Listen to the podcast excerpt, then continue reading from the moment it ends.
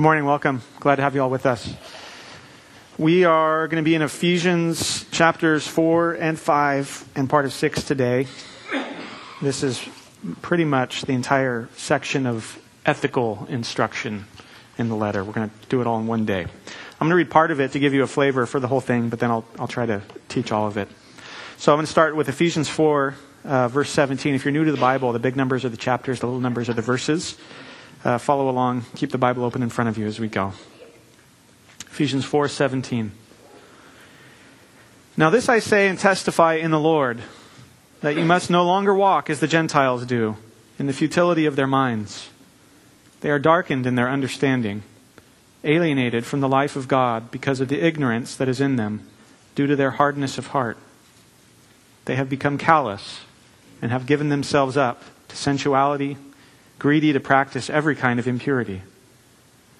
But that is not the way you learned Christ, assuming that you have heard about him and taught in him, as the truth is in Jesus, to put off your old self, which belongs to your former manner of life and is corrupt through deceitful desires, and to be renewed in the spirit of your minds, and to put on the new self, created after the likeness of God in true righteousness and holiness. Therefore, having put away falsehood, let each one of you speak the truth with his neighbor, for we are members one of another. This is the word of the Lord. Pray with me. Father, we ask that you would bless our time together as we look at these couple of chapters. Help us to understand them. Uh, much of it is controversial in our world, much of it is offensive. But Lord, help us to see in it the goodness of the kind of life that you have for us and for our world. We pray in Jesus' name. Amen. So here in Ephesians chapter 4, the Apostle Paul is shifting from describing God's glorious plan in chapters 1 through 3, God's glorious plan for humanity and for the universe. Now, he's shifting to what it means for how we should live, for how we should behave. He says there at the beginning of chapter 4, I urge you to walk in a manner worthy of the calling to which you've been called. He's been using that word a lot in the first couple chapters, that God has called us, even from before the world was made. And now Paul says, I want to talk to you about what it looks like to live appropriately in light of this calling. And so, as he did at the beginning of chapter 3, once again, he identifies himself as a prisoner for the Lord. But then, very strikingly, in chapter 4, verse 3, he uses a word related to this word for prisoner. Literally, in Greek, prisoner is somebody who's just, just means being in bonds. Paul says in, in verse 3 there that the Christian life is a life of being eager to maintain the unity of the Spirit in the bond of peace. That word is almost the same word as the word for prisoner. There's a sense in which knowing God and living rightly in the community of His people means being bound being subject to limits, restrictions, and boundaries. There's a sense in which it means being tied down. But that this is actually a good thing. It's a life giving thing. But by contrast, perhaps the most important thing in our society today, in the modern world, one of the most, maybe the most fundamental priority in the modern world, is to not be limited. In thousands of ways, we are constantly told and taught that the good life is about being free. It's about avoiding commitment. It's about being unbound. And yet, the great and the tragic irony of our world is that even as it prides itself on its enlightenment and its freedom, is characterized by all kinds of bondage in the same way that Paul says down in verse 19 that the ancient Gentile world has handed themselves over to sensuality and greed. They willingly enslaved themselves. These two chapters in Ephesians are about the contrast between these two worlds. On the one hand, the passage is describing the life and the nature of the church, the family of God, those who are bound to God and therefore bound to each other. And then on the other hand, the passage contrasts this community with the life and the nature of the community outside the church, what the New Testament calls the world, or sometimes this age. Last week I told you that our church prioritizes two things We prioritize the proclamation of God's word, which is what Ephesians 3 helped us to understand. Our church also prioritizes the community of God's people. I think these chapters today help us in a lot of ways to see what it means to say that a church is a community. It's a family, distinct from the family and the community of the world. These chapters help us to see what it looks like to live in light of that. I'm going to jump around a bit in the passage to give you a sense of the whole sweep of the whole thing. So, again, keep your Bibles open. I'll be jumping around quite a bit. But the first thing I want you to see is what Paul has to say about our old community, uh, the community that's metaphorically out there, the world. He says in chapter 4, verse 17, that you are no longer to walk as the Gentiles do, the futility of their minds, they're darkened in their understanding. He describes people living in the world as ignorant. He says they're hard of heart. He says they've become callous. They've given themselves up to sensuality, greed, impurity.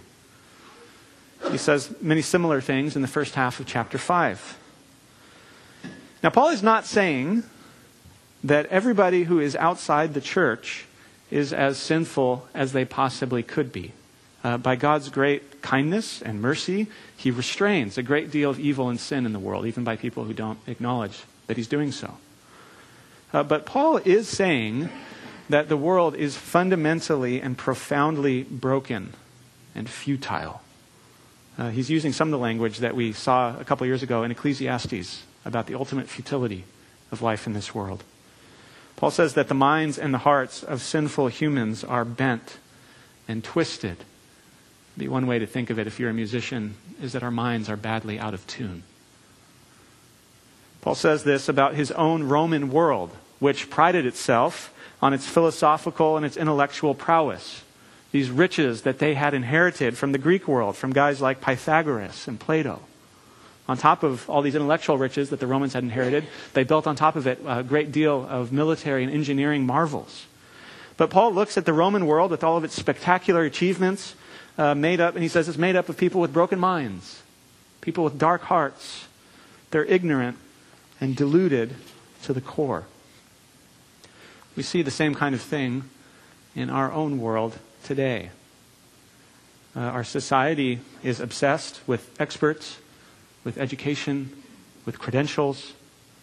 And with this, there's a widespread and a mindless acceptance of fads, narratives, and propaganda. We see it even quite recently in the way that so many have become so fearful, so angry over whatever the latest outrage, current event might be. We see it too in the growth of virtue signaling, online posturing, merciless scapegoating and demonizing of our opponents.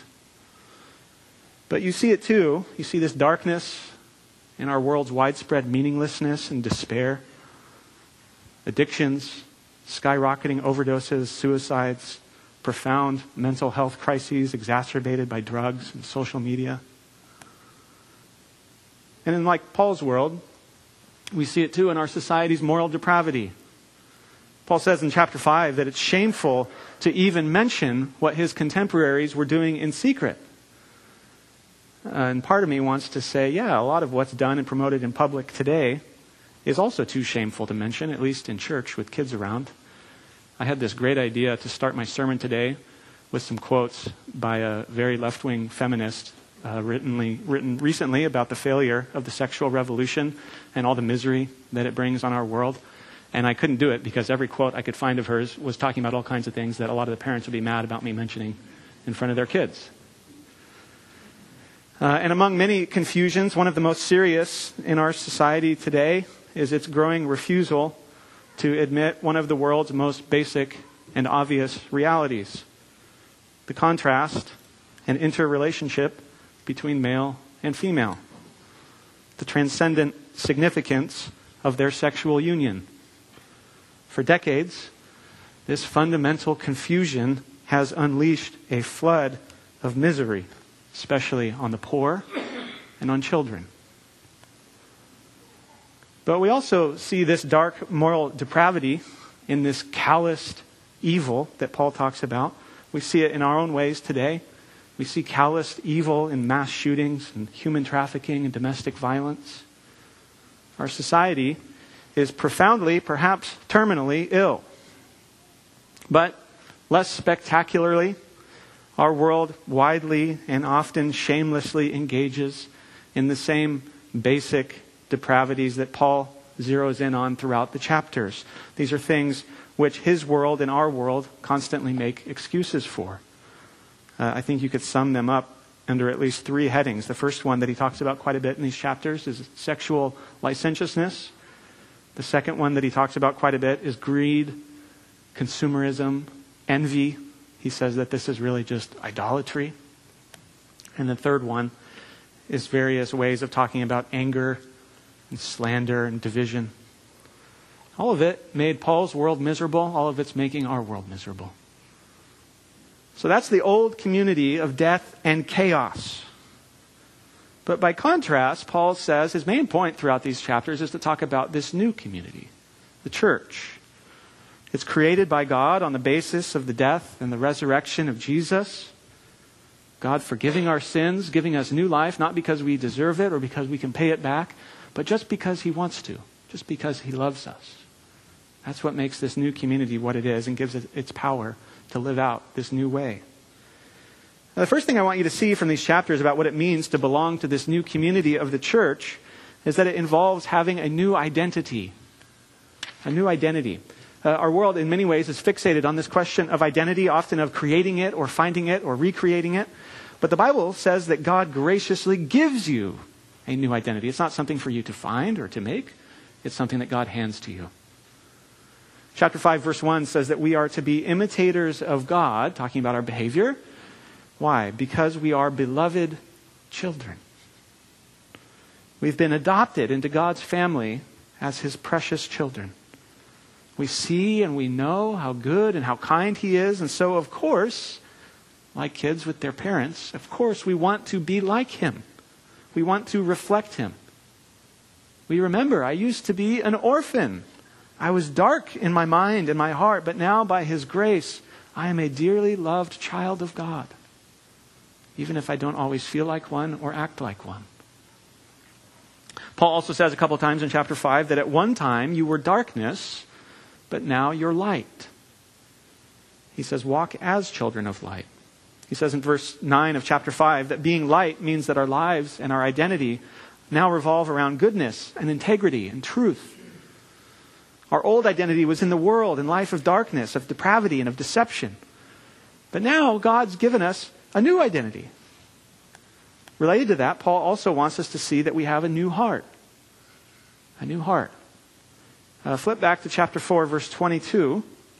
Just after Paul's listed out all these ways that our old community of the world was and is marked by this dark twistedness, he says, But this isn't the way that you learned Christ.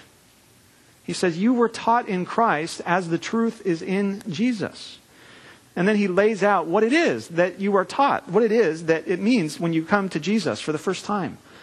Paul says that in Christ, we've once and for all, first of all, we've set aside our old self, which belongs to the former manner of life, and it's corrupt through deceitful desires. And then he says that in Christ, we've been given renewed minds. That's in contrast to the futile and broken mind of the world. And then he says, thirdly, and these are all different angles on the same thing. He says, thirdly, what it means to learn Christ, what it means to become a student of Jesus, is that you've been recreated as a new self. You've set aside the old self and you've been recreated as a new self. You're created after the likeness of God in true righteousness and holiness. God promises that because of what Jesus has done, not because of what we are doing or what we will do, but only because of what Jesus has done, God promises that we really do have a new identity. We have a new heart. We've been fundamentally recreated. You might not always feel that way, you might not always act that way, but it's the reality, and we need to accept God's promise because it's what Jesus has done, not what we've done. We accept this gracious gift of God by faith even if the outward sinful reality often suggests that we aren't really recreated. But as I've said a couple of times in this series, this new identity and this new heart, they're not less than individual realities, but they are certainly a lot more than individual. Having a new identity also brings with it a new community, a new family. In these chapters, Paul is giving ethical instructions, many of which need to be applied individually, but he's also speaking to what it means to be in relationship with one another. He calls the church the body of Christ. Christ is the head. Each individual Christian is a body part, so to speak. He says that together we're supposed to be maturing. We're supposed to be growing up into a community that better and better reflects who Jesus is. Look at chapter 4, verse 15. Paul says we are to grow up in every way. It applies to everything about your life, not just what you're doing on Sunday mornings. We're to grow up in every way into Him who is the head, into Christ. He says each part works properly according to the gifts and the callings that God gives to each one of us. Why? So that the body might grow and build itself up in love. God gives each of us gifts, but He gives them to us so that we can use them for one another to encourage and help each other, to help us reflect as a community who Jesus is. So there's no such thing as a Lone Ranger Christian. We need each other. We need the local church. We're to be marked by and even eager for, Paul says, eager for unity with one another. Chapter 4, verse 4, he says, There's one body, one spirit, just as you were called to the one hope that belongs to your call one Lord, one faith, one baptism, one God and Father of all. Paul says in verse 7 that Christ has given his body gifts so that his beloved church might mature and grow up in these ways. What are these gifts? He hasn't left us to ourselves to figure it out. He's given us something. Paul says in verse 11 there, we're still in chapter 4, chapter 4, verse 11. Paul says that when Jesus ascended into heaven after the resurrection, which I think is a, a, a, bit of a way of referring to Pentecost, when Jesus also sent the Spirit down, Jesus goes up, the Spirit comes down. When Jesus did that, it says that uh, he gave the apostles, the prophets, the evangelists, the shepherds, and teachers. In other words, Jesus' great gift to his church is men. Specifically, men who proclaim and teach his words. Both the original prophets and apostles, but also now, too, the shepherds and teachers. That's a way of describing ordinary pastors and elders whose job it is, my job, the elders of this church, our job, is to pass on, to explain, to apply the Word of God, which has been handed down to us by the apostles through the ages. Verse 12 says it's through the proclamation of Jesus' word, through these specially called pastors and elders, it's through them and through them doing what they're supposed to be doing that the church is equipped and strengthened and built up so that they know who Christ is, so that they are united in their knowledge of him. They do this, we do this, I do this, verse 14, so that the church might not be misled and harmed by the false teaching and deceitful schemes of those who might initially appear to be accurately speaking for and about Jesus. The New Testament is constantly warning about the danger of false teaching because false teaching does not look like false teaching, it looks like good teaching. We have to be on guard. As these leaders nourish the body through this formal ministry of the word, what I'm doing right now, individual Christians are also learning to encourage each other through the informal ministry of sharing God's word with one another. That's also a lot of what Paul is saying here. Look at verse 15. So there's the formal ministry, but there's also this informal ministry that all Christians have. Verse 15 says, Speaking the truth in love, we are to grow up in every way. Uh, chapter 4, verse 25 says that we are to speak the truth with each other because we're members of each other. Down in chapter 5, verse 19, we're commanded to be filled with the Spirit. When I was in college, I was told that being filled with the Spirit meant that you had this super duper uh, extra special level of the Christian life. But you can see there that what Paul means by that is actually quite ordinary. He says it means you're singing, it means you're praying, it means you're speaking to each other. That's the new community. It's a family of forgiven sinners made up of people with new hearts and a new identity. And so, as this new community, we also see that we do and should have a new way of life. Uh, there's a certain set of behaviors, there's a certain pattern of how we treat each other and act. Uh, I said earlier that Paul primarily seems to focus on three kinds of sins in this chapter on licentiousness, on greed, and on anger. But throughout the chapters, Paul points out that instead of this old way, first of all, this old way of sexual lust and license, the new way is that we are marked by love and humility. We don't use people anymore for our own purposes, our own pleasure. We don't manipulate them to get them to do what we want. But rather, we submit to one another. Chapter 5, verse 21 says, with lives and attitudes of humble service. And then, second, instead of greed and envy, this new way of life is marked by generosity. Chapter 4, verse 28 Let the thief no longer steal, but rather let him labor, doing honest work with his own hands, so that he may have something to share with anybody in need. And then, thirdly and finally, instead of anger and bitterness and division, this new community is marked by gentleness and kindness, words that are calm and encouraging and helpful. All over these chapters, Paul keeps talking about the words that come out of your mouth, the way that you speak to other people, the way that you speak about them. Chapter 4, verse 29. Let no corrupting talk, literally it says, no rotten word, come out of your mouths, but only such as is good for building up, as it fits the occasion, that it might give grace to those who hear. And related to this, unlike our wider world of bitter record keeping and entitled score settling, the relationships in the church should be marked by reconciliation. He says, Be tender hearted, forgive one another as God in Christ has forgiven you. And then at the end of chapter 5 and into chapter 6, Paul maps out this new way of life, a life of love and generosity, gentle speech. He maps it out onto a few different kinds of relationships. In chapter 5, verse 22, he applies it to marriage uh, which he says is a great mystery. From the creation of the world, Paul says this mystery of marriage was always designed by God to illustrate and display the love between Christ and his beloved church. Paul says that husbands are supposed to be the sacrificial, loving leaders in their marriages and their families. They're supposed to cherish and nurture their wives. And he says that wives are supposed to be honoring and helping their husbands as his most important friend and ally. Now, Paul gives very little detail about what this can or must look like practically. He is giving basic biblical principles for God's design for marriage and the family. I know that a lot of this, at least one half of it, is highly controversial. The other half of it was very controversial in Paul's world. Uh, and that much of this has been terribly abused, and that many of you uh, suffer a great deal of sadness and loneliness in your marriages. I'd be happy to talk with any of you afterwards. Uh, but briefly, especially on this point of what's so controversial today about this, uh, I would point out to you all that Paul is grounding these principles in creation. He points back to the very beginning of humanity.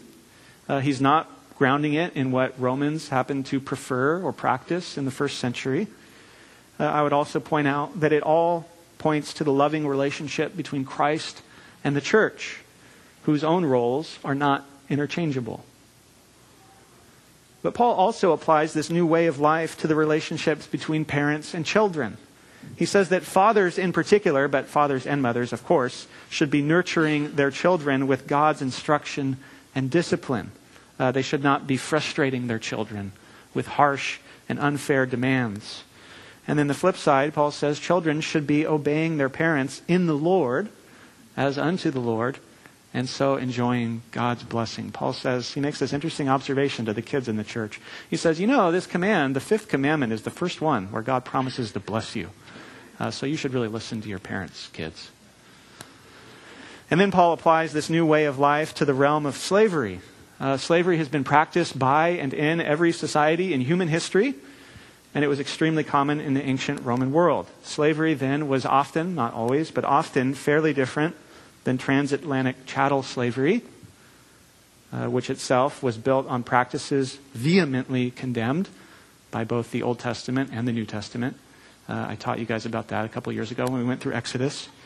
Uh, more generally, the Bible openly undermines and eventually destroys the institution of slavery. But here, Paul calls both slaves and masters to humility and to integrity. Uh, they apply today to various kinds of situations where we are under authority or exercising authority. And some of those situations, just like in Paul's day, were very difficult and perhaps extremely unjust. So that's the nature and the importance and the life of the new community of the church, in contrast to the darkness and the futility of the world outside. Uh, I want to close with some reflections on the why and the how. Why and how to live in light of what the church is and the kind of life appropriate to it. First of all, the why. Uh, really, first of all, the why not. Paul is not interested in saving his society or the family or the culture for their own sakes. Paul is not interested in doing all this because he has a particularly nostalgic attachment to some golden age in the past. All through these chapters, instead, you see that everything is to be done for God. Everything is grounded in who God is. Everything is for His sake, not for any mere earthly reality or institution as much as we love them and should love them. We are to live in order to please God, in order to do His will. As the recreation of humanity, the church is our primary and our eternal community. But at the same time, much of what it means to imitate God, like Paul told us in chapter 5, much of what it means to learn Christ, like Paul told us in chapter 4, much of what that means mean learning to follow God and Christ in seeking and saving the lost, just like they seek and save us. The church exists primarily to build up and to strengthen Christians but it also exists to see people coming to faith in Christ. Our lives in here, so to speak, should and must have spillover effects out there. If they don't, that raises very serious questions about whether or not we really know who Jesus is. The life of the church can and should be a very important way of showing the world how good God is if nobody ever notices who we are, notices what we're doing, if we are basically inoffensive and invisible, uh, something is seriously wrong with our church. The greatest way that we can love our neighbors, the greatest way that we can love our society, the best thing that we can do for our culture is to share the good news of Jesus and thereby to help people enter into the good life of God's community in the church with all of its spillover effects into our daily lives from day to day. We should value and prioritize the church accordingly. As we look to endure whatever darkness might be descending upon our society as it continues to turn its back on Christ. But we should also be looking to see other people rescued from the darkness. We should love our neighbors. We should love our enemies. We should seek the lost. So that's the why. It's primarily about God. Second, how. First, how not to do it. We do not live by pearl clutching and finger wagging. Uh, at the big bad world out there, we do not shake our heads or shake in our boots at how evil and wicked it all is out there. Look at us, aren't we so great? We're, we're the ones that figured it out, those bad people out there. No, that's not how you do it. Remember, chapter 2. Remember that Paul very clearly, even offensively, reminds us that at one time, all of us lived in this way. This is our community. The community of the world at one time was where all of us belonged. All of us at one point felt very much at home in this way of life, in that darkness and the depravity. Paul said in chapter 2, we were all children of wrath. So we should be profoundly humble as we consider where we came from. There is no room, there is no reason to sneer, to look down on those who don't know the light and the hope of Christ like we now do. Not because of anything in us, not because of anything we did, not because we made a good decision, only because of God's grace. So that's not how you do it, but here's how you do it. I'm recycling from last week, end of chapter 3. Paul says you do this by Christ dwelling in your hearts by faith, rooted and grounded in his love. That's the only way that we can find strength and power and motivation to live in this new way. As painful and as difficult and as sacrificial as it might be. We have to know, we have to savor the love of Christ for sinners like us. Gratitude for the love of Jesus is what ultimately drives everything we say and do.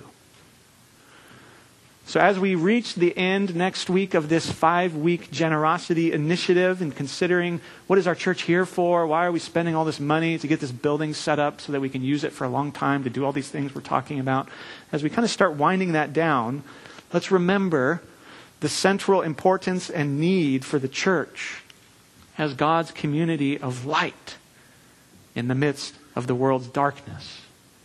And let's live and think and give accordingly. Why? Because we want to please our loving Father. How? Because we're grounded in the love of Jesus. Let's pray.